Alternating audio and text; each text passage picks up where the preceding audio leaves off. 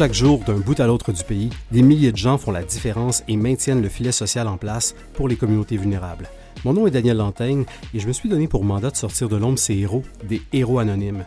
Aujourd'hui à l'émission, j'ai le grand bonheur de vous présenter deux organismes. En première partie, on se rend à Verdun et pour la seconde demi-heure, on se rend à Saint-Hubert. Installez-vous confortablement car vous êtes sur le point de plonger dans un monde où les gens qui n'ont rien d'ordinaire accomplissent des choses assurément extraordinaires. Bienvenue à cette deuxième saison des Héros Anonymes.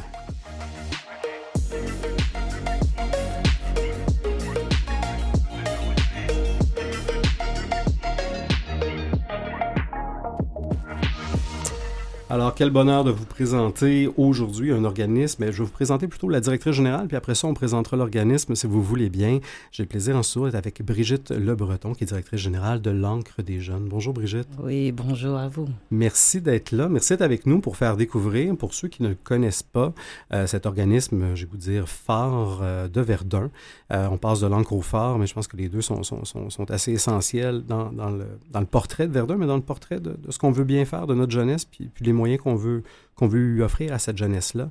Euh, si je ne me trompe pas, l'Ancre des Jeunes existe euh, presque aussi vieille que moi, cette encre-là, euh, depuis 1991 à peu près, donc une trentaine d'années. Hein. Oui, c'est bien ça. Le bateau vogue depuis plus de 30 ans maintenant. Quand même, quand même. Et vous, vous êtes arrivé depuis combien de temps? À, peu près un an. À peu près, un, an. Parfait. Fait que vous avez, vous avez, vous avez la chance d'être à la fois dans ce regard-là un peu nouveau, mais en même temps aussi de, de voir ce 30 ans de patrimoine-là et de raccrochage et de prévention et de lutte contre le décrochage scolaire.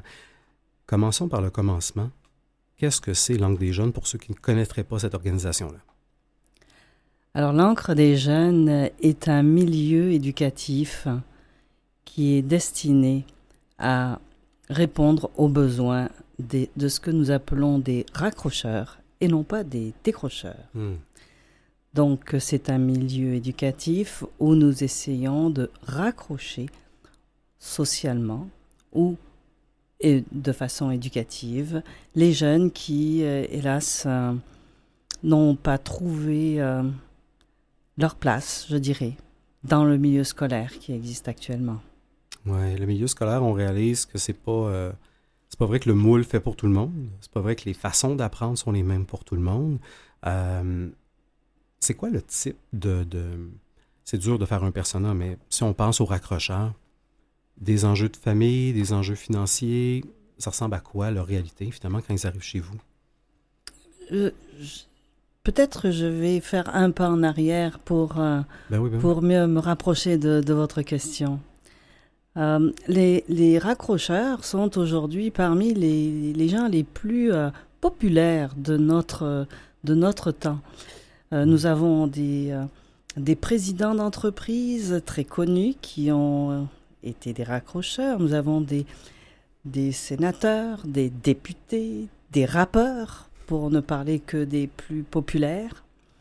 Et tous ces gens ont en commun une chose, ils ont d'abord et avant tout refusé le système scolaire qu'on leur proposait.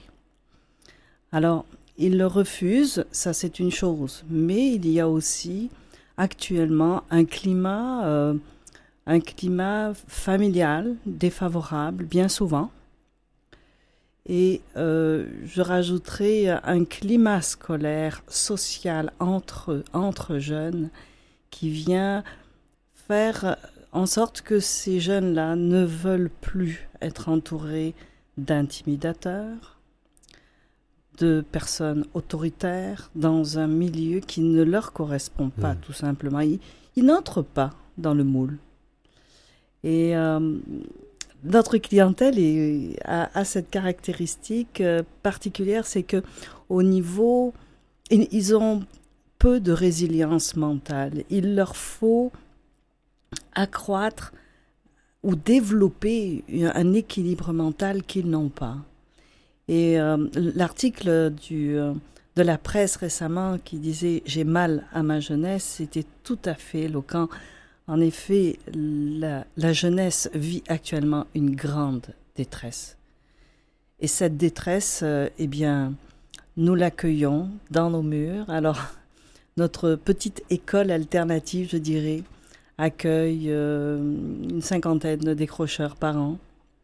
Et nous leur offrons donc euh, tout d'abord une scolarisation dans les matières de base, anglais, français, maths, et aussi beaucoup de d'ateliers manuels et artistiques, manuels, artistiques, récréatifs, du sport, de la zumba, de l'ébénisterie, de, de l'art, de la musique. Donc nous leur offrons aussi ces ateliers parce que les études démontrent que lorsque l'on manque de réussite scolaire, bien souvent c'est parce que nous n'avons pas découvert une passion mmh. et que nous nous n'avons pas développé notre habilité tactile.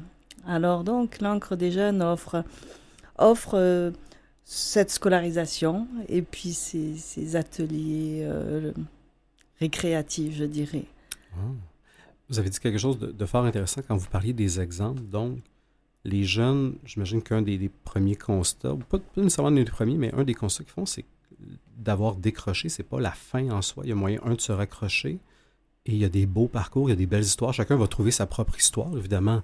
Je pense pas que vous êtes euh, une usine à créer des nouveaux sénateurs et sénatrices. C'est peut-être pas ça l'ambition, mais déjà, déjà d'aller chercher un minimum de scolarisation dans, cet autre modèle-là.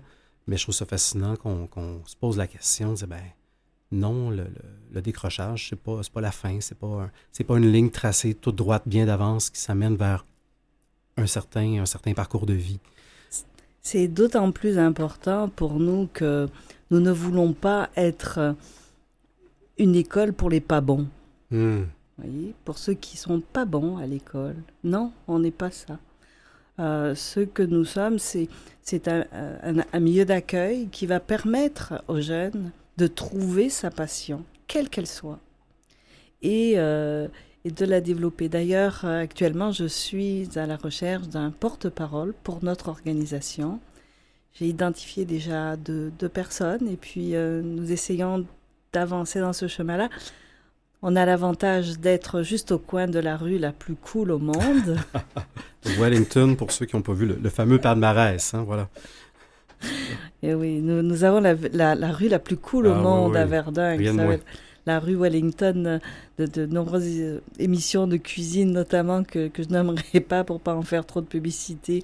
Euh, on tout récemment fait toute une émission sur la rue Wellington qui est, qui est le, un peu le, un des, des, grands fleurons de Montréal actuellement, une rue qui monte, une activité euh, débordante, oui. Oui, totalement. Et ces jeunes-là, comme vous dites, c'est pas, pas une place pour les pas bons, c'est pas une place pour ceux qui, qui, euh, ben c'est ça, qui vont peut-être se dénigrer à travers les notes et les résultats. Puis à un moment donné, ben, il y aura juste plus de notes puis de résultats parce qu'ils n'iront plus à l'école. Euh, comment ces jeunes-là arrivent chez vous? Est-ce qu'ils sont référés par les écoles, les centres de services scolaires? Ils cognent à votre porte et puis euh, la magie s'opère? Comment, comment se fait le maillage entre ces jeunes-là qui, clairement, ont peut-être plus de le goût que ça d'entendre parler d'école, d'éducation, de français et de maths, puis qui réussissent à aller chez vous? Alors, les jeunes arrivent chez nous, les jeunes adolescents arrivent chez nous référés par l'école. Donc, nous entretenons un lien très étroit avec les deux commissions scolaires avec qui nous faisons affaire, c'est-à-dire la commission scolaire, le centre de service scolaire de Montréal et le centre de service de Marguerite Bourgeois, qui donc, eux, chapeautent des écoles. Et donc, ces jeunes-là nous sont référés par les écoles. Donc les écoles nous appellent pas plus tard qu'hier. D'ailleurs, j'étais en discussion avec une directrice adjointe d'une école proche de, chez nous qui m'expliquait le cas d'une jeune qui, est venue dans son bureau en lui disant non, moi, d'ici la fin du mois, je ne serai plus ici. Je ne veux plus être à l'école. Alors euh, cette directrice adjointe prend le téléphone, m'appelle. Nous faisons un lien, nous regardons comment nous pouvons accommoder euh, ces jeunes-là et ils sont donc référés par le milieu éducatif. Donc, nous sommes des partenaires des écoles et non pas des, des, euh, substituts ou peu importe quel nom vous pourriez donner. On, est partenaire avec ces écoles. Et, les jeunes qui arrivent chez vous, on parlait de ces adolescents-là, est-ce qu'ils arrivent chez vous parce que notre système d'éducation a failli à sa tâche ou ils arrivent chez vous parce que, bien que le système ait fait tout ce qu'il pouvait, euh, bon, là, on est dans un moule, je vais vous dire, en, en bon anglais ou en mauvais anglais dans un one size fits all et, ces gens-là ne rentrent pas là-dedans. Euh, est-ce que c'est un triste constat qu'on doit faire quand un jeune arrive chez vous parce que l'école l'a échappé, dans le fond, ou c'est, juste que peu importe l'école, tout ce qu'elle aurait tenté de faire, ça n'aurait peut-être pas fonctionné dans ce, mode d'apprentissage-là avec les jeunes? Ben, vous... la question est intéressante parce que quand je parle avec nos jeunes, ce n'est pas le cadre de l'école qui ne leur convient pas. Ah. Bien souvent, c'est de l'intimidation. Bien souvent, c'est des problèmes familiaux lourds. Euh, certains de nos jeunes ont 14 ans et sont, euh, et sont aidants naturels à 14 ans. Oh, c'est beaucoup, c'est beaucoup de charge mentale.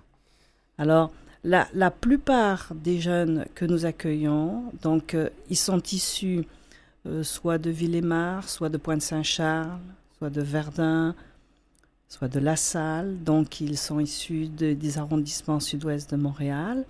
Et bien souvent, c'est en raison d'intimidation. Je dirais que ça, se mélange un peu entre l'intimidation et puis le, cadre de l'école mhm. qui, qui, est trop lourd. Certains d'entre eux sont très très bons en maths et, et, en français, mais, mais histoire, géo, ils, ils veulent rien savoir. Et, et de ce fait, ils ont du mal à avancer. Ah oui, je comprends, je comprends très très bien. Mais comment ces jeunes-là qui, qui arrivent chez vous avec justement un, passé d'intimidation, avec, euh, avec cette vulnérabilité-là, euh, comme vous dites, ça passe pas juste par les matières. Comment est-ce que vous aidez ces jeunes-là à, d'une certaine façon, à se reconstruire ou à se construire et à, à se définir pour la suite des choses? Il y a, savez, quand on regarde les, les, problèmes que vivent ces jeunes, euh, on, parle d'intimidation, on parle aussi euh, de problèmes de, de dépendance, dépendance affective, dépendance à certaines substances, milieu difficile. Nous, notre rôle, il est simple, il est tellement simple.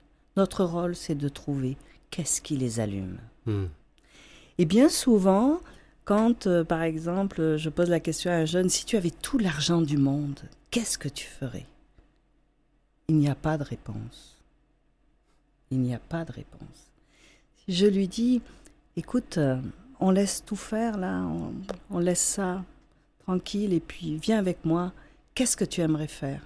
Il n'y a pas de réponse. Ces jeunes-là se donnent plus le droit de rêver? Ils, ils ne sonnent plus le droit de rêver, il y a peu d'espoir, il n'y a pas de goût de vivre. De goût de vivre, imaginez. Oui, oui, fait que le, fait le, participe passé avec avoir, c'est pas la première préoccupation, là, on s'entend? Alors, alors notre, notre objectif est de trouver ce qui les allume. Et lorsque l'on trouve la, le petit grain de diamant qui y a à l'intérieur, alors là, on, on, on exploite cette mine parce que derrière il y a une mine de diamants et on l'exploite de toutes les façons. Je vais vous donner, je peux vous donner un petit exemple? Ben oui, certainement. Alors, on a découvert euh, l'année dernière qu'un de nos jeunes aimait les perruches. Oh. Alors, alors en mathématiques, il a appris à calculer les angles et la hauteur de la bonne cage qu'il aimera construire pour ses perruches. Ensuite, on l'a amené dans les bénisteries. Il a fait une cage pour ses perruches. Ensuite, on lui a dit, ben, la cage, elle peut être en métal. Alors, on l'a envoyé à prendre de la fonderie, de la soudure. Elle peut être en carton, elle peut être en papier.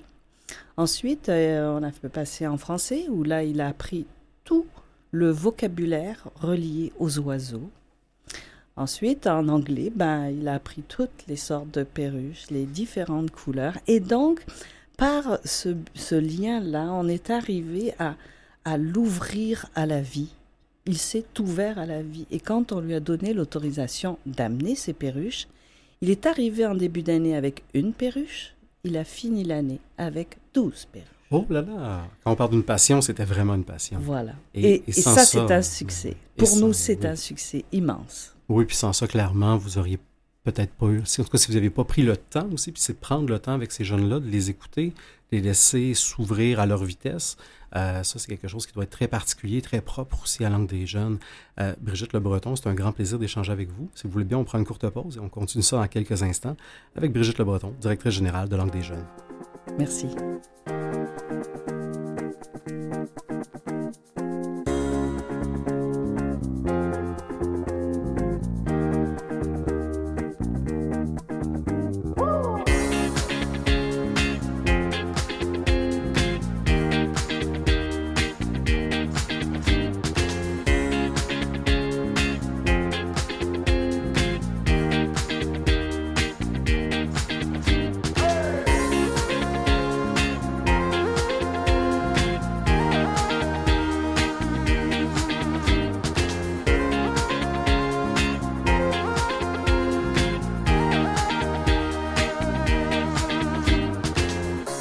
Et vous êtes de retour à l'émission Les Héros Anonymes. On est avec Brigitte Le Breton, directrice générale de Langue des Jeunes, un organisme extraordinaire situé dans Verdun. Brigitte Le Breton, je regardais, j'ai fouillé un peu sur les internets. Vous avez un doctorat en microbiologie, biologie cellulaire, et là, vous œuvrez dans le raccrochage scolaire à Verdun.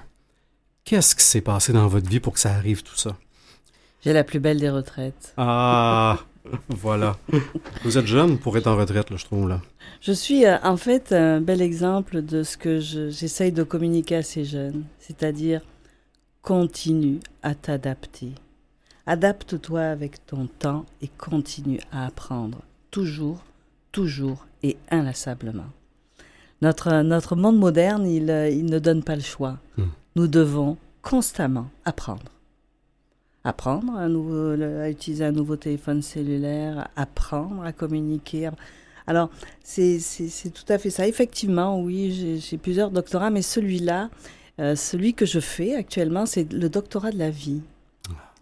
Parce que dans euh, ces études que je mène actuellement à l'encre des jeunes, euh, eh bien, on apprend, on apprend à, mieux percevoir la, détresse de l'autre, on apprend à, être à son niveau.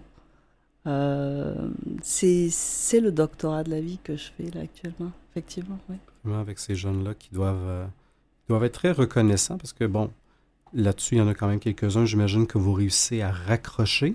Beaucoup. Euh, beaucoup. Parfait. Parce qu'il faut aussi être conscient que ben, y en a certains que ça ne fonctionnera pas, puis beaucoup, tant mieux que ça fonctionne. Il arrive quoi avec ces jeunes-là? Est-ce qu'à un moment donné, vous sentez qu'ils sont prêts à retourner dans le milieu scolaire, puis, puis retournent, ou vous les gardez avec vous euh, jusqu'à la fin de la diplomation, par exemple? Alors, euh, on a un taux de réussite de 80 C'est excellent. D'accord? Euh, le jeune qui rentre à l'encre des jeunes, il ne passera pas sa vie là. Non. Il a beaucoup de possibilités. Soit il fera un retour définitif à l'école soit un retour progressif à l'école. Et beaucoup d'entre eux le font. Ils vont une journée à l'école, puis deux jours à l'école, et jusqu'à ce qu'ils puissent retrouver le chemin de l'école. Soit, alors ça c'est dans un contexte où ils retournent à l'école.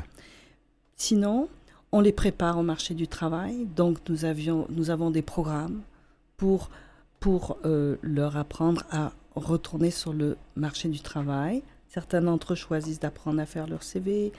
On, les oriente ainsi avec d'autres partenaires, comme le Carrefour Jeunesse Emploi de, Verdun. On les oriente vers une carrière professionnelle ou, ou on les oriente vers une école d'adultes hmm. pour qu'ils aillent apprendre un métier. Exactement. Le métier de leur choix. Mais c'est extraordinaire. Il n'y a pas juste un chemin. Je pense que, votre mission depuis une trentaine d'années est déjà démontré qu'il n'y avait pas juste une façon.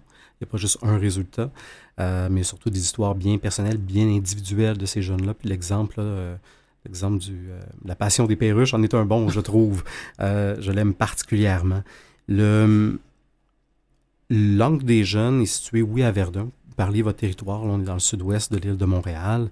le taux de décrochage ou la situation des jeunes, est-ce que vous avez euh, je sais que vous êtes à Langue des Jeunes depuis, euh, depuis un an environ. Est-ce que vous avez quand même observé certains changements dans les jeunes? Est-ce que les seuils d'immigration ont eu un changement dans la population que vous recevez?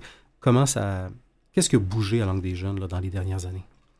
Alors, étonnamment, les jeunes sont des Québécois. Partons avec ça. Voilà. Voilà. Euh, les, les, jeunes décrocheurs adolescents que nous accueillons, par exemple, cette année, oui. Euh, je pense que nous n'avons qu'un qui n'est pas originaire du Québec. Ouais. C'est pas, pas une classe d'accueil qui a eu des enjeux d'intégration, de nouvelles langues, tout ça. Non, il y a vraiment déjà un enjeu à la base avec, avec tous ceux qui ont évolué jusqu'à ce jour-ci dans le système éducatif québécois. Puis, les chiffres, très difficile de donner des chiffres. Les derniers chiffres euh, datent de 2019. Et est-ce qu'on parle de 2019 quand on a vécu les dernières années? Qu'on a vécu. Qu'est-ce que ça vaut aujourd'hui? Qu'est-ce que ça vaut des chiffres de 2019? Je pense que ça ne vaut pas grand-chose. Euh, c'est vrai, on, parlait en 2019 qu'il y avait au Québec par jour 40 décrocheurs. Par jour? Par jour. Et il y a 180 jours d'école? C'est ça. Alors, euh, ça en fait beaucoup. pour vous donner l'ampleur, les chiffres ne sont pas sortis et j'aurais aimé vous donner des chiffres et puis vous dire, ah, un décrocheur, ça coûte tant à la mmh. société. Beaucoup pensent que ça coûte entre 500 et 1 million de dollars par an à la société montréalaise. Mais j'aimerais aller un peu euh, au-delà, au-delà des chiffres. Euh, nous sommes des organismes comme le nôtre, comme l'encre des jeunes. Il y en a 61 au Québec. Nous sommes 61 organisations dans la province de Québec et nous nous consacrons au décrochage scolaire. En fait, le nom du regroupement s'appelle le, regroupement des organismes en lutte au décrochage, le ROC-LD. Nous sommes 61 organisations et l'Ancre des Jeunes est un des fondateurs de cette organisation. Mmh. Alors, ça, c'est pour vous donner une idée de l'ampleur. Rien, que ce chiffre-là, il, fait frémir. Puis, encore une fois, il n'est pas question de, leur, de leur inculquer d'aller absolument jusqu'au secondaire 5. Le but est de les réintégrer dans la société avec leur passion et qu'ils l'expriment. Déjà, c'est pas c'est pas si simple que ça comme but. C'est déjà immense, je trouve. Euh, mais oui, effectivement, ces jeunes-là, euh, peu importe le nombre, je pense que chaque vie est importante, chaque jeune est importante, chaque famille aussi est importante à travers tout ça. Euh, et pour moi, chaque, chaque petit succès n'est pas un petit succès, justement, est un grand succès dans ce que vous faites. Langue des jeunes, c'est oui, c'est une équipe de professionnels qui accompagne ces jeunes-là. J'imagine que vous avez aussi quelques bénévoles qui viennent donner un coup de main à l'occasion. Absolument, absolument. Nous avons plusieurs euh, bénévoles et toutes sortes de bénévoles. Mmh. Et, au niveau des bénévoles, ce qu'il y a d'intéressant, c'est que euh, ce n'est pas forcément euh, des bénévoles qui désirent s'occuper entre deux voyages vers le sud. C'est pas forcément ça. Le profil de notre bénévolat est en train de changer. Ah. Les, les jeunes adultes dans la trentaine réalisent à quel point le, la force du milieu social peut changer les choses dans notre société. Et nous voyons actuellement le profil de nos bénévoles euh, changer. Ils sont beaucoup plus jeunes, ils ont des métiers, ils travaillent à temps plein dans des entreprises où ils sont en formation sur le point d'avoir un emploi. On n'a plus, on n'a plus les bénévoles de, de, l'époque, je dirais. Alors, euh, le, profil des bénévoles change et le, type de bénévoles. Par exemple, nous avons accueilli au printemps une trentaine de bénévoles qui venaient, qui faisaient du bénévolat corporatif. Et j'encourage euh, les entreprises à offrir du bénévolat corporatif à leurs employés. Je peux vous assurer que nous avons passé deux fins de semaine avec ces bénévoles et on s'est drôlement amusé. Ah, tant mieux. Effectivement, je trouve que le bénévolat d'équipe, est une belle façon de, faire la consolidation d'équipe, mais aussi de joindre l'utile à l'agréable. Et, euh, tant mieux, en tout cas, l'appel est lancé, si jamais des entreprises, de vous contacter. Euh, L'angle des jeunes, comme tout organisme communautaire, on le sait, la pandémie, ça a été terrible. Ça a été terrible pour les jeunes dans le système scolaire. J'ose pas imaginer les jeunes qui ne sont pas dans le système scolaire aussi. Scolaire, pardon, comment ça a été. Euh, qu'est-ce que qu'est-ce qu'on peut vous souhaiter à l'angle des jeunes pour la suite des choses, au retour de cette pandémie-là, une vague de vaccination qui recommence dans un mois. Euh, mais bon, restons dans le positif. Qu'est-ce que je peux souhaiter à, Brigitte Le Breton et à Langue des Jeunes?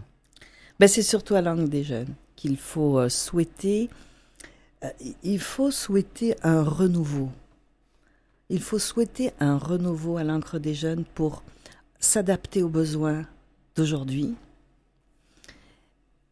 être prêt à vivre les années intelligence artificielle, à vivre les années où il faut se tourner vers vers le, le, le, monde entier, malgré quel que soit, puis je peux vous en parler, je suis spécialisée dans les virus, quel que soit le virus, il nous faut euh, regarder vers le futur, regarder vers les hautes technologies, regarder vers la modernité et souhaiter à l'encre des jeunes de, après 30 ans d'existence, d'en vivre encore 60, 100 parce que on réglera pas le problème demain matin. Non. 61 euh, organismes, j'ai le goût de dire, c'est pas trop. Euh, parfois, on se dit, mon Dieu, il y a tellement d'organismes qui font la même chose, mais vous êtes ancré dans votre quartier, dans votre milieu, et ça prend ça pour que ça fonctionne aussi. Euh, déraciner un jeune, puis l'amener en autobus, faire du raccrochage scolaire à, une demi-heure, ça ne marcherait pas. Euh, fait que je vous souhaite je vous souhaite ces 60 années-là encore minimum à venir. Je vous souhaite certainement de continuer de changer des trajectoires de vie euh, pour ces jeunes-là parce que je pense que vous le faites très, très bien les gens qui veulent en savoir plus sur l'angle des jeunes, euh, d'ailleurs, vous avez un très beau nouveau site web, si je ne me trompe pas, euh, que j'ai eu le plaisir d'aller parcourir. Je vous invite vraiment à aller le visiter pour savoir ce que fait l'encre, pour savoir ces belles histoires-là. Il y a d'ailleurs un beau rapport annuel qui a été mis en ligne. vous pouvez rencontrer, rencontrer des, des, belles histoires sur votre passage. Je vous invite à aller sur encredesjeunes.org pour les gens qui voudraient appeler pour soit prendre des renseignements ou pour soutenir l'organisation, parce que vous êtes un organisme euh, à but non lucratif, un organisme de bienfaisance enregistré, donc on peut vous soutenir par du bénévolat, mais aussi euh, financièrement. Alors les gens peuvent le faire au 514-769-1654. Brigitte Le Breton, c'était un grand plaisir de vous recevoir aujourd'hui. Merci, merci. Merci, euh, merci vraiment d'avoir fait pour, pour les gens qui ne connaissaient pas cette organisation, vous l'avez fait sortir de l'ombre, ce qui est un peu le but de notre émission. Et en bonne compagnie, le temps passé très très vite. Merci de vous être prêté au jeu. Et euh, il ne reste plus qu'à vous dire, à vous qui m'écoutez à chaque semaine et que vous avez ce grand plaisir-là, ben restez avec nous parce que l'air de rien, on va recevoir un deuxième organisme dans pas très longtemps. Alors installez-vous confortablement, on continue cette émission-là. Très bientôt.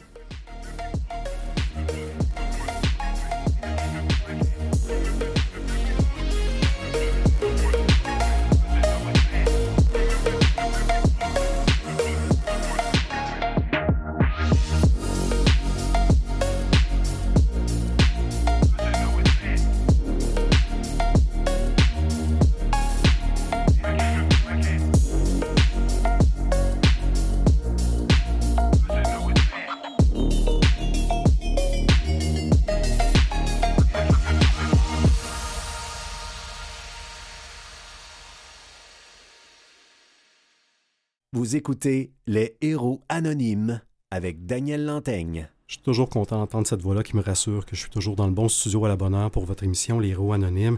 Alors, comme je vous l'ai dit juste avant qu'on parte en pause, ben, on a un deuxième organisme pour la deuxième demi-heure, comme à l'habitude. Cet organisme-là, j'aurai grand plaisir de découvrir avec vous parce que je ne le connais pas beaucoup. Et euh, pour ce faire, on va rencontrer Florence Fouquet qui est avec nous en studio, elle est responsable des communications et du développement pour l'organisme Informel. Bonjour Florence. Bonjour. Merci d'être avec nous. Ah, ça fait plaisir. Très, très heureux. Euh, Informel a été mis sur notre radar parce que vous avez reçu, ben, vous avez peut-être reçu plein de prix, mais notamment le prix Hommage Bénévolat Québec, que, que, j'apprécie grandement, pour lequel je porte parole depuis quelques années dans ma région. Euh, commençons par le commencement. Informel. Donc, c'est comme informe, apostrophe, L-E-L-L-E. Euh, il doit y avoir une touche de féminité là-dedans. Hein, le, titre donne un peu, un peu, un peu le, la couleur. La couleur, voilà, merci. Euh, donc, Qu'est-ce que c'est qu'informel? Alors, informel, ben, on existe depuis 45 ans. Quand même, je suis en retard dans les nouvelles. Un petit peu.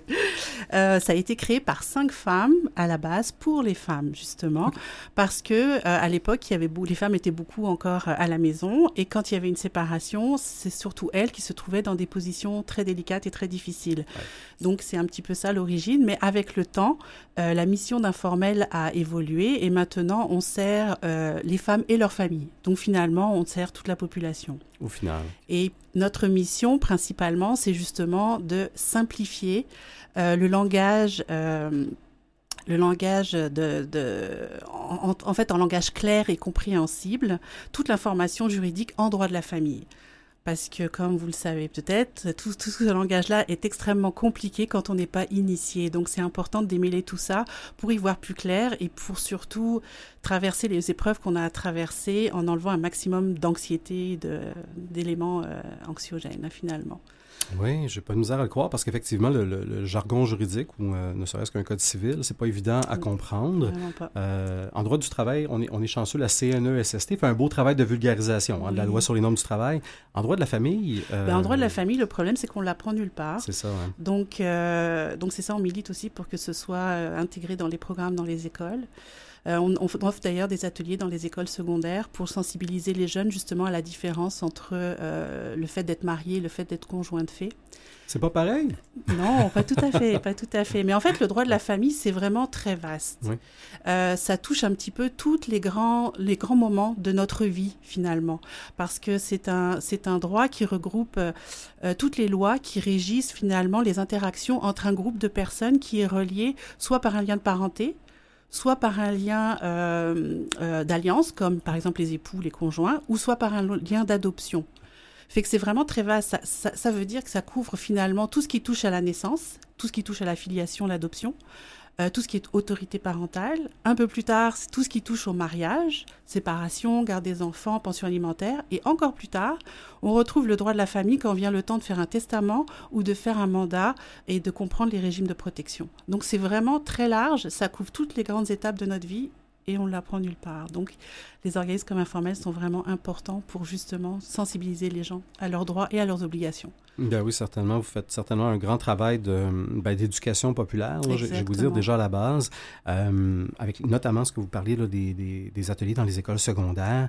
Euh, je l'ai dit d'entrée de, jeu, euh, d'entrée de jeu, pardon, vous êtes basé à Saint-Hubert. Oui. Donc, votre territoire, c'est la Montérégie? C'est la Montérégie, absolument. Parfait. Donc, les gens, ben, vous avez, comme vous dites, des femmes, mais Maintenant, la famille aussi peut, peut requérir vos services, je comprends bien. Des fois, des hommes nous appellent à la ligne, puis ils ne savent pas trop s'ils peuvent nous poser des questions. Absolument. Ils n'ont pas trouvé le informel, donc ils appellent informel. Exactement. Euh, et, et, vous continuez quand même les, les accompagner là-dedans. Mais je comprends très bien aussi avec l'essence de comment tout ça a pris forme, oui. par et pour des femmes à l'époque, aussi dans un autre contexte où, euh, ben, comme vous disiez, les femmes étaient oui, parfois... Parce que notre, notre mission sociale, c'est finalement euh, l'autonomie des femmes, mais également l'égalité des droits entre hmm. les hommes et les femmes. Oui, puis, euh, puis en tout cas, votre site, euh, quand vous parliez de formation, bien, il y a aussi des capsules vidéo que j'ai que j'ai vues sur votre site qui sont franchement intéressantes, qui s'adressent comme pour les gens qui allaient, on va vous donner le lien plus tard, mais quand vous allez voir ces capsules-là, ben, elles s'adressent autant aux personnes de couple, euh, des couples de même sexe, des couples de sexe opposé, dans beaucoup de situations qui, effectivement, ben, il y en a certaines qu'on souhaite, hein, qu'on peut souhaiter, peut-être comme le mariage, mais il y en a peut-être d'autres qu'on qu'on veut pas, euh, qu'on veut peut-être pas euh, mm. mettre toute l'attention, mais ça se peut que ça arrive. Il faut aussi bien être bien informé si ça arrive. Oui, puis effectivement, comme vous dites, on trouve énormément d'informations sur notre site par le biais des capsules vidéo, des chroniques, des dossiers juridiques aussi. Mais en fait, on, offre, on a trois grands axes d'action ou d'activité, si on peut dire, ce qui va être de l'information, de la formation et de la médiation. OK. Oh, la médiation aussi. Oui, médiation familiale, absolument. Donc, euh, l'information, on le retrouve sous deux formes. Euh, la première, c'est notre ligne d'information téléphonique, où là, vous pouvez appeler, c'est euh, anonyme. nos bénévoles sont là pour répondre à vos questions. c'est ouvert, cette ligne-là est ouverte du lundi au vendredi de 9h à 16h30. Mais il y a quand même un petit point que je veux préciser, c'est que nous, on donne de l'information juridique, on ne donne pas de conseils juridiques. La limite entre les deux peut être des fois très très mince et, pas, et un petit peu subtile, pas toujours facile à, trouver. Mais l'information, c'est en fait qu'on explique la loi. On, leur on, explique aux gens, voilà, dans telle, telle situation, voilà ce que dit la loi, voilà ce que, ce que, ce que, ce que la loi prévoit. Alors que les conseils juridiques, c'est dire aux gens quoi faire. Faites ceci, faites cela. Nous, on n'est pas à la ligne d'information, on n'est pas juriste, on n'est pas notaire, on n'est pas avocat, fait qu'on ne peut pas donner de conseils, on ne peut pas dire aux gens quoi faire, mais ce qu'on peut faire, c'est leur donner l'information pour qu'ensuite ils, aient ils, aient justement toute l'info qu'il faut pour prendre les décisions qui leur conviennent le mieux. En fait, c'est une façon de les rendre un peu autonomes aussi dans toute cette démarche-là. Donc, je vous appelle pas pour faire mon testament, si je comprends bien. Non, il vaut mieux appeler un notaire. certainement, certainement, et, c'est déjà fait. Euh, donc, quand les gens euh, rentrent en contact avec vous, est-ce que, est que plus souvent qu'autrement, vous pensez que c'est par téléphone qu'ils vous contactent, ils ont, ils ont une appréhension, ils sont en réaction à une situation, ils veulent évaluer leurs options? Souvent, quand on appelle à la ligne téléphonique, c'est qu'effectivement, on est dans une situation d'urgence. Euh, il y a des gens qui vont appeler en prévision. Euh, par exemple, ils, ils, pensent à divorcer, mais ils ne sont pas encore tout à fait sûrs, mais ils veulent quand même aller chercher l'information pour savoir comment ça se passe, comment ça fonctionne. Et puis, c'est sûr qu'il y a des gens qui sont plus en mode d'urgence. C'est comme je passe à la cour demain, je ne sais pas quoi faire. C'est comme. Euh, ça, c'est un petit peu plus compliqué. Là, on peut, on peut moins aider dans ce temps-là.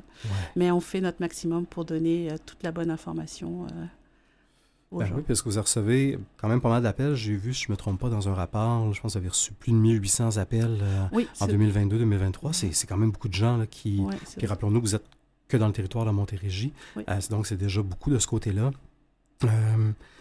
Comme vous dites, ben, les gens sont peut-être plus dans l'urgence ou dans la dans l'exploration des options. Euh, j'écoutais sur une autre station que je ne nommerai pas. Euh, il y avait une émission lors du dîner où on disait ben, ça coûte cher divorcer. Il hein. faut, faut, faut, essayer de le faire intelligemment et, bien comprendre tout ce que ça implique. Ben, c'est pour ça qu'on offre aussi, je, je, je, vous attrape au, bon là, euh, on offre aussi une formation qui est justement un atelier d'autodivorce pour permettre aux gens d'écrire eux-mêmes leurs demandes qu'ils vont ensuite présenter euh, au juge. Donc ça, ça, permet de couper dans les coûts. Ah euh, et puis ils sont accompagnés par une avocate qui va vraiment les guider dans le, dans le processus euh, avec, en gardant un temps d'écriture pour qu'ils aient le temps de rédiger leurs affaires. C'est sûr que ça demande de, de s'investir en temps, mais ça permet de couper quand même dans les, dans les frais pas mal. Certainement. Donc, donc il y a un bout, ben, c'est ça, ce bout-là de, de, formation, d'auto-formation. Voilà, plus, plus, comparativement à la Ligue d'information qui est vraiment juste là pour informer.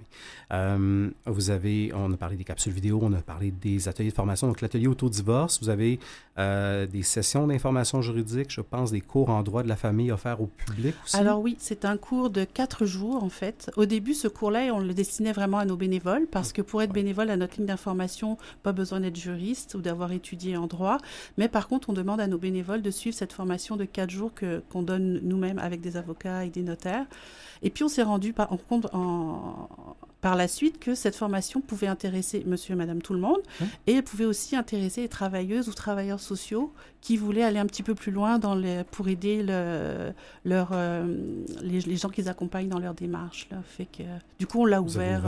Ah, c'est une très, très belle idée. on l'a ouvert à tout le monde, oui. C'est qui vient à ce cours-là, je vous me demander, tu sais, qui dans la salle, est-ce que c'est des gens qui sont proactifs comme ça et qui veulent, qui veulent justement pas être euh, insouciants par rapport à leurs droits? Oui, des gens qui sont, euh, oui, des gens qui sont euh, des fois à la retraite et puis qui, qui trouvent que c'est une bonne façon d'investir leur temps pour mieux comprendre, pour pouvoir ensuite conseiller ou pas conseiller, informer, pardon, informer les gens, c'est ça. Je trouve ça, je trouve ça fort intéressant parce que, comme vous dites, pas quelque chose qu'on apprend à l'école, c'est pas quelque chose qu'on peut retrouver facilement. Ben, on peut trouver facilement quand on se rend sur votre site web beaucoup d'informations. Euh, donc ça, de ce côté-là, c'est très bien, mais, mais vraiment d'outiller les gens, l'impression qu'on manque d'outils en termes de droit. Euh, je posais la question un peu naïvement en disant, ben, conjoint de fait et marié, c'est pas la même chose.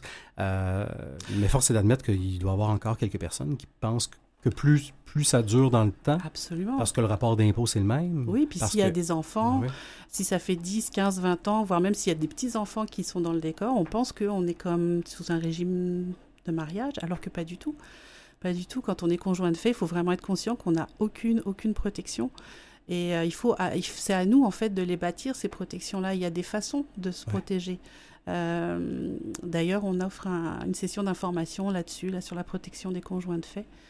Euh, notamment euh, avec le contrat de vie commune qui permet justement d'établir euh, bah, des, modalités de la vie en commun.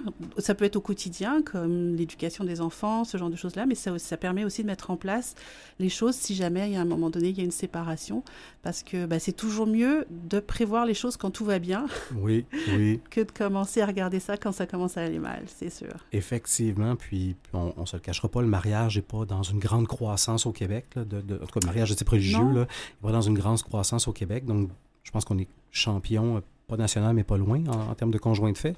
Euh, mais c'est quand même particulier d'être champion dans une catégorie, mais de peut-être pas la maîtriser, ses subtilités et, et ces différents enjeux-là. Donc, je pense que c'est très sain que les gens l'amènent rapidement dans la conversation de couple plutôt que quand ça commence à tirer de la patte où là, euh, on voit le danger venir versus, euh, versus ben, quand je me suis marié, dans ces mêmes mois-là, on a fait un contrat de mariage.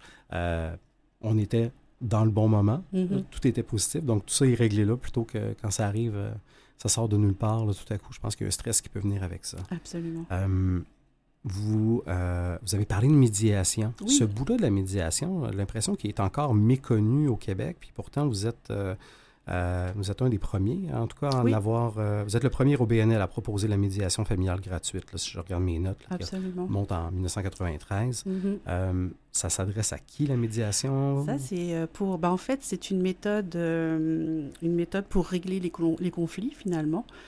pour les couples qui veulent se, se, se séparer, mais de façon en douceur, sans, sans éclat et dans le respect de l'autre surtout. Euh, fait que pour ça, il faut que les deux les deux personnes soient consentantes, qu'elles veuillent aller en médiation. et puis à ce moment-là, il va y avoir un médiateur, une médiatrice qui va pouvoir le, jouer le rôle d'intermédiaire. C'est quelqu'un qui va être neutre, elle va pas prendre parti ni pour l'un ni pour l'autre. Elle va s'assurer que tout se fait dans le respect. Et ce qui est intéressant avec cette, cette formule-là, c'est que ça permet aux couples de trouver eux-mêmes leurs propres solutions des fois, c'est comme ça leur permet d'avoir une certaine créativité aussi et de trouver quelque chose qui est adapté à leurs besoins à eux. Ce qui marcherait pour eux marcherait peut-être pas pour un autre couple, mais si c'est bon pour eux, pourquoi pas? Surtout si c'est équitable. Si on voit que, si, en bout de ligne, quand euh, le juge voit le, résumé des ententes puis qu'il voit qu'il c'est équitable pour tout le monde, bah, il n'a aucune raison de s'opposer. Donc ça, laisse cette liberté-là au couple de trouver ses propres solutions. Ah ça permet aussi euh, aux enfants de passer au travers de ce processus-là un petit peu mieux, parce que si les parents peuvent s'entendre, bah, c'est toujours mieux pour les enfants aussi. Euh, ça permet aussi de, de, de, faire des économies aussi, mhm. parce que ça évite d'aller devant, devant euh, en cours. Euh, avec des avocats, qui ça, peut être euh, très onéreux en bout de ligne. Et puis il faut savoir aussi que quand on a des enfants à charge, on a droit à 5 heures de médiation gratuite. Euh, et puis bah, que les couples soient mariés ou conjoints de fait. Et s'il n'y a pas d'enfants à charge, depuis récemment, on a droit à 3 heures. quand même. Mm. Quand même. Et et donc, j'imagine que tout ça doit quand même être judiciarisé à un certain moment, mais ça va un petit peu plus rapidement, puisque là, on fait juste déposer le, le projet, voilà. En fait, euh, voilà, ce qui se passe, c'est qu'après, suite à la médiation, on a un, résumé des ententes qui est rédigé par le ou la médiatrice. Et ensuite, effectivement, ce résumé-là, il faut l'amener à la cour euh, avec euh, une demande. Et c'est ça que fait notre cour d'autodivorce. Ça permet de, de, rédiger cette demande-là qu'on va ensuite présenter au juge. Sinon, on peut aussi passer par un avocat. Et à ce moment-là, effectivement, les frais seront minimes parce que le temps sera très réduit vu que tout sera déjà, tout sera déjà mis au clair. On est plus dans une procédure euh, à suivre qu'autre chose rendu là. Euh, Florence Fouquet, j'en apprends énormément avec vous. Euh, j'en apprends énormément avec la mission d'Informel. Si vous voulez bien, on va prendre une courte pause. Courte pause, bon, un peu plus longue qu'à l'habitude, un petit deux minutes si vous voulez bien, mais on va en profiter pour, pour s'informer, tiens, avec une de vos capsules d'ailleurs.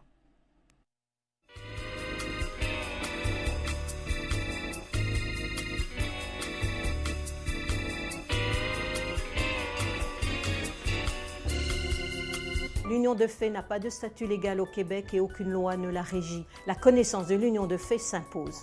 L'union de fait, c'est l'union de deux personnes, du même sexe ou de sexe opposé, qui font vie commune. Ils sont unis seulement par les liens du cœur et du portefeuille. Ils n'ont aucun droit ni aucune obligation. Seules quelques lois à caractère social s'appliquent à eux Lois régissant l'impôt, l'aide sociale, l'aide juridique, le régime des rentes, les accidents du travail. Considérons les mythes les plus tenaces. Il est faux que la durée de vie commune a une incidence sur les droits des conjoints de fait. Ils n'auront jamais les mêmes droits que les personnes mariées. Il est faux que les biens acquis pendant la vie commune seront partagés à parts égales lors de la rupture. Les conjoints de fait n'ont qu'une obligation de contribuer aux dépenses de la famille et ils n'accumulent aucun patrimoine familial. Donc, chacun gardera ses biens. Il est faux que le conjoint le plus pauvre recevra une pension alimentaire. Il se débrouillera comme un célibataire et l'inégalité financière restera intacte. Il est faux que le conjoint de fait survivant sera un héritier. Sans testament en sa faveur, il n'aura droit à aucune succession et il ne pourra bénéficier de la rente du conjoint survivant. Plusieurs conditions s'appliquent pour lui donner ce droit. La réalité est que seuls les enfants sont protégés. Les parents, peu importe leur type d'union, ont le devoir de s'occuper de leurs enfants jusqu'à leur majorité, 18 ans, et ils ont l'obligation de les nourrir jusqu'à leur autonomie. La rupture d'une union de fait n'entraîne aucun processus légal. Il est toutefois possible de s'entendre sur une forme de partage des biens et sur la garde des enfants grâce à la médiation familiale gratuite pour les couples ayant des enfants à charge. Les conjoints de fait qui veulent se protéger doivent se doter d'un contrat de vie commune, d'une procuration, d'un mandat en cas d'inaptitude, d'un testament et en prenant l'habitude de conserver les factures de toutes les dépenses pour savoir qui a payé quoi. Alors, tenez-vous là pour dire conserver vos factures. Ne faites pas comme moi qui jette tout. Euh, fort instructif, cette capsule-là. Je trouve que ça donne un bel aperçu de ce que vous avez euh, sur le site à, défaire les mythes, euh, notamment en cas de décès. c'est les enfants, s'il y a des enfants qui, héritent et dont pas le conjoint de fait, même si ça fait on ne sait pas combien d'années qu'ils sont ensemble. Donc ça, c'est important à savoir, mm-hmm. surtout, ben pas surtout, mais notamment s'il y a une hypothèque, s'il y a différents éléments comme ça. On réalise que c'est pas tout le monde qui est assuré sur une hypothèque et, ces différents éléments-là. Donc, il faut, les prévoir. Il faut, faut, toujours se préparer au pire. Puis le pire, c'est pas nécessairement une séparation, mais ça peut être aussi juste la vie qui prend fin. Ah ben, juste je veux pas diminuer ça, mais euh, donc ça peut être euh, ça peut être hors de notre contrôle des fois. Il faut aussi le prévoir. Euh, donc franchement instructif. Florence, on, a parlé de différents éléments. Il y a, il y a un élément qui s'appelle le fichier juridique. Oui. J'ai aucune idée de ce que ça mange en hiver. Expliquez-moi ça. Ah, un fichier, le fichier juridique, euh, à, la base, on l'avait construit encore pour nos bénévoles, pour qu'ils puissent avoir euh, un, outil sous la main pour répondre rapidement, euh, rapidement aux personnes. Et puis là, pareil, on s'est rendu compte que ce fichier-là, il pouvait être utile à d'autres personnes, ce qui fait qu'on on, l'offre aux organismes s'ils sont intéressés. Le coût, c'est 60 dollars. Et euh, c'est un, un outil d'autofinancement pour nous. Ça, c'est comme tous les revenus de, de, de, vente sont réinvestis dans la mission. Puis pour les gens qui connaissent ça, peut-être qu'ils savent qu'est-ce qu'ils achètent pour 60 Moi, je ne sais même pas ce que je trouverais dans un fichier juridique tellement ça ne me dit rien.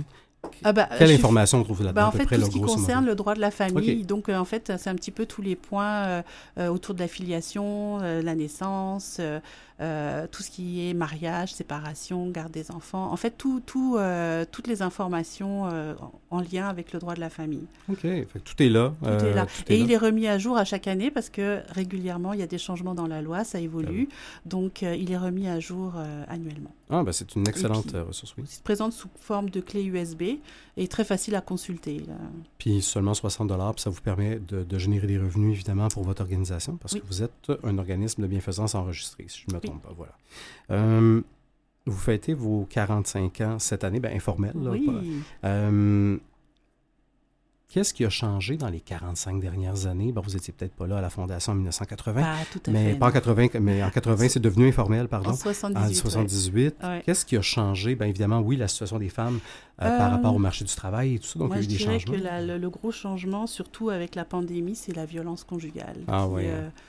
qui, qui, vraiment, ouais, ouais. C'est pas, pas, un changement positif. Non, pas, pas, particulièrement, non. Et puis aussi avec la pandémie, il y a, eu aussi une sensibilisation sur le fait que la vie peut s'arrêter un peu plus rapidement que prévu. Et donc, mmh. les gens ont tendance à beaucoup plus s'intéresser au testament et comment ça fonctionne tout ça. Mmh. Ouais, donc c'est pas des... Ben, non, c'est pas, euh, c'est pas forcément. Euh, non, c'est ça, mais c'est pas, des, pas des lunettes roses de Kalinours, mais, euh, mais bon, au moins, il y a un peu plus de vigilance par rapport à certains éléments, par rapport à ses droits, par rapport à la suite des choses, mais très dommage pour, pour la violence conjugale. On a vu que la violence prenait beaucoup de formes et que la violence peut s'opérer même à distance. On a vu des, situations même dans des milieux de travail qui sortent un peu du droit de la famille, mais, mais oui, ça n'a pas été. c'est pas très glorieux de ce mm. côté-là, disons. Mm, mm. Vous avez, on a parlé un peu de différentes sessions d'information. Vous avez des trucs sur quatre jours, mais vous avez aussi six sessions d'information. Oui, euh, de deux heures. Elles sont euh, données par des avocats ou des notaires. On en a six, effectivement. Une sur la rupture du couple, que ce soit marié ou conjoint de fait. Là, on voit les différents types de ruptures, les effets, euh, le partage des biens, garde des enfants. On a aussi une session beaucoup plus spécifique sur la garde des enfants et la pension alimentaire. Là, on voit un petit peu euh, euh, les différents types de garde, comment se calcule la pension alimentaire, quand est-ce qu'elle prend fin, enfin tout ce, genre d'informations-là. On a aussi euh, la protection des conjoints de fait. Comme on disait tout à l'heure, les conjoints de fait n'ont pas de protection, mais il y a des façons de se protéger. Et là, on explique un petit peu ces différentes façons-là dans cet atelier. On a aussi un atelier qui est plus récent sur, parce que la demande était là en fait, sur le droit de la famille et l'immigration. Et euh, là, on va voir plus euh, des points plus spécifiques en lien avec l'immigration, comme par exemple les conditions de validité d'un mariage qui a été fait à l'extérieur du mmh. pays, euh, tout ce qui est autour du parrainage, tout ce qui est autour de l'enlèvement d'enfants aussi. Donc ça, c'est un, atelier qui, qui, est récent. Et puis on a les deux derniers ateliers, c'est sur le mandat de protection, ben, savoir pourquoi on en fait un, ça, ça, à quoi ça sert cette affaire-là c'est toujours important de, prévoir à l'avance qui va s'occuper de nous et qui va s'occuper de nos biens euh, en cas d'incapacité. Ça peut être la même personne ou deux personnes différentes, mais c'est toujours bon de savoir entre qui on remet notre vie, euh, entre les mains de qui on remet notre vie. C'est pas bête, c'est pas bête. Puis il y a encore euh, des gens qui pensent peut-être encore qu'on fait juste prendre le mandat puis on, s'en va faire tout ça, mais il doit quand même avoir un, petit bout qui passe par le système de justice pour le faire appliquer ce ben mandat-là. Oui, oui, hein. tout à fait, il faut le faire valider ben là, oui. oui, absolument, l'homologuer plutôt. Voilà. Et, et puis le dernier, bah, c'est testament. Testament et succession, là où on voit les différents types de testaments, la, liquidation testamentaire, etc. Ah oui, okay, juste que dans la liquidation, qui, peut être, qui peut être coriace des fois, parce que lorsqu'on est on liquidateur, on ne sait pas de quoi on hérite, là, mais oui, oui, ça peut être un, gros mandat. vous avez parlé de vos bénévoles, vous disiez, je trouvais intéressant, ce pas nécessairement des avocats, des juristes, ça peut être ben, des gens, un, qui ont du temps pour répondre à, la ligne à la ligne d'information. intéressés. Mm. Vraiment. Et puis, bon, ben, la formation que vous leur donnez, il y a une partie qui vient, entre autres, de la formation grand public que vous offrez. Euh, oui ces, bénévoles-là, est-ce que, est que vous en recherchez toujours s'il y a des gens qui sont intéressés? Oui, on en cherche toujours. Si euh, vous êtes intéressé, n'hésitez pas à nous contacter. Là. Euh, il y a d'ailleurs une formation qui commence bientôt. Ah ben, on lance l'appel, certainement. Euh, et d'ailleurs, je, je, vais donner tantôt là, les numéros de téléphone pour la Ligue d'information juridique. Mais si mhm. vous souhaitez être bénévole, je vous invite soit à aller visiter le site web qui s'appelle informel.org mm. ou le secrétariat, vous pouvez joindre au 450 443 3442. Donc ça, c'est vraiment pour le bout si vous voulez être bénévole. Pour la ligne d'information juridique, on le gardera à la fin de l'émission si vous avez des questions là-dessus. Vous avez parlé de vos, séances d'information. Est-ce que les gens qui vont là, est-ce que des fois ça arrive que c'est un couple qui fait face ou qui anticipe peut-être faire face à cette situation-là ou c'est vraiment plus sur une base individuelle que les gens viennent? Les sessions d'information? Ah oui, oui, c'est généralement, c'est quand, oui, absolument, ils peuvent euh, venir pour, euh, pour s'informer. Euh, à ce moment-là, pour en savoir davantage, c'est extraordinaire. vous êtes un organisme qui est un organisme de bienfaisance enregistré. Donc, évidemment, vous avez besoin de bénévoles, vous avez besoin de ressources, vous avez besoin des fois peut-être même de financement. Oui, si vous voulez nous euh, donner des dons, il n'y a pas de problème. Vous, ne refuserez pas. Sur hein. le site, là, vous pouvez, euh, vous pouvez le faire. Et c'est ça, on donne un reçu à partir d'un montant de 25 dollars. Parfait, parfait. Et euh, je ne voulais pas poser la question encore, mais Florence, mais qu'est-ce qui a fait en sorte que vous êtes, vous avez posé vos valises chez Informel, vous? Ah, devinez, j'ai divorcé. ah, voilà. Et une de, une de mes amies euh, m'a parlé, bah, qui est travailleuse sociale, m'a parlé d'informel. Et puis à l'époque, je n'étais pas tout à fait prête encore. Puis quelques mois plus tard, je suis tombée sur une annonce justement recherche de bénévoles pour informel. Je, je me dis ah ok, bah, je vais aller ma, bah, je vais aller faire la formation pour moi-même, puis je vais pouvoir le, le, transmettre aux autres, ce qui fait que euh, moi, ça, ça était complètement dans mes valeurs. Et puis, c'est ça, j'ai fait du bénévolat pendant un an, un an et demi pour informel. Puis quand j'ai appris que le poste euh, aux communications se libérait, j'étais comme, c'est pour moi C'est mon poste C'était dessiné pour vous. Oui, oui, oui. Vous avez commencé par le bénévolat, c'est quand même... j'ai euh, commencé par le bénévolat, tout à fait. C'est quand même, quand même une, belle, ben, une belle histoire. Une belle histoire à la suite du divorce, là, mais, mais gardons, gardons l'essentiel sur, sur le positif. Oui, oui, euh, Parce, que, parce que clairement, ils sont en bonne main avec vous, puis, puis toute une équipe là, euh, qui permet, qui permet de réaliser cette belle mission-là mm, mm, mm. dans, euh, dans la Montérégie. Voilà, excusez-moi. je rappelle donc ligne d'information juridique, fichier juridique, capsule vidéo, vous avez différentes chroniques également là, qui, sont, qui sont accessibles, donc qui viennent encore une fois vulgariser des éléments pour, euh, pour tout le monde. Différents types de formations, autant au grand public, autant, euh, autant dans les écoles secondaires, ce que je trouve extraordinaire. Euh, médiation, donc vous disiez cinq heures, les cinq premières heures couvertes gratuites par le ministère de la Justice s'il y a des enfants. S'il n'y a pas d'enfants, trois heures maintenant. et ça, je pense que vous aviez à peu près là, déjà un peu plus de 100, près de 130 inscriptions là, dans la dernière année, donc ça se passe très, très bien. Puis la médiation, effectivement, doit être très euh, ben, quand, tout le monde est de bonne foi, ça peut bien se passer. Oui, ben, en fait, quand, tout, se passe bien, dans les cinq heures, il n'y a pas de problème, ça rentre. On peut réussir à la fois euh, soit son mariage et aussi sa séparation. Euh, tant mieux, tant mieux si les gens sont capables de, de ben, pas juste sortir le moins beau d'eux, hein, parce que des fois, on, en voit des situations de divorce qui se terminent très, très mal. Mais Florence, c'était un grand plaisir. Qu'est-ce que, avant, avant de conclure, qu'est-ce que je peux souhaiter à Informel pour la suite de son histoire? Euh, bonne question. Eh bien, ce serait qu'on n'ait plus à faire de sensibilisation parce que tout le monde serait au courant de leurs droits et de leurs obligations. Ça, ce serait formidable. serait ouais. Mais en attendant, ben, ce serait euh, de, trouver de nouvelles sources de financement pour justement euh, continuer à aller dans les écoles, puis aller plus largement dans les écoles justement secondaires. Ce serait. Ben, je vous souhaite, je vous souhaite d'avoir le, financement à la hauteur de vos ambitions. Merci. Florence, c'est un grand plaisir. Comme je disais, si vous souhaitez avoir de l'information juridique, vous pouvez le faire. le numéro local est le 450 443 8221. Si vous êtes un petit peu plus loin que Saint-Hubert dans la Montérégie, vous pouvez faire le 1-877 443 8221 également. Merci beaucoup, Florence. C'était un grand plaisir. J'invite les gens à se renseigner, à être un peu plus conscients des droits ou des droits qu'on n'a pas non plus ou qu'on pense peut-être avoir. C'est jamais bête d'être à l'affût euh, de ces informations-là qui vont nous arriver un jour ou l'autre. Merci beaucoup. Merci. Et c'est déjà tout pour aujourd'hui. Merci à nos précieux invités, à Mathieu Tessier à la mise en onde, comme toujours, Catherine Bourderon à la recherche. Et vous qui êtes à l'écoute et que vous êtes arrêté sur notre émission, merci d'avoir pris le temps de découvrir ces organismes qui font toute la différence dans nos communautés. Alors, quoi qu'il en soit, on se donne rendez-vous avec grand plaisir la semaine prochaine, même heure, même poste, alors que j'aurai toujours le plaisir de vous faire découvrir deux autres héros anonymes. Également, sachez que vous pouvez vous rendre sur canalm.visevoix.com ou sur les plateformes de balado pour découvrir ou redécouvrir d'autres héros anonymes. Je vous souhaite une excellente semaine et j'ai déjà hâte de vous retrouver avec deux autres organismes bientôt.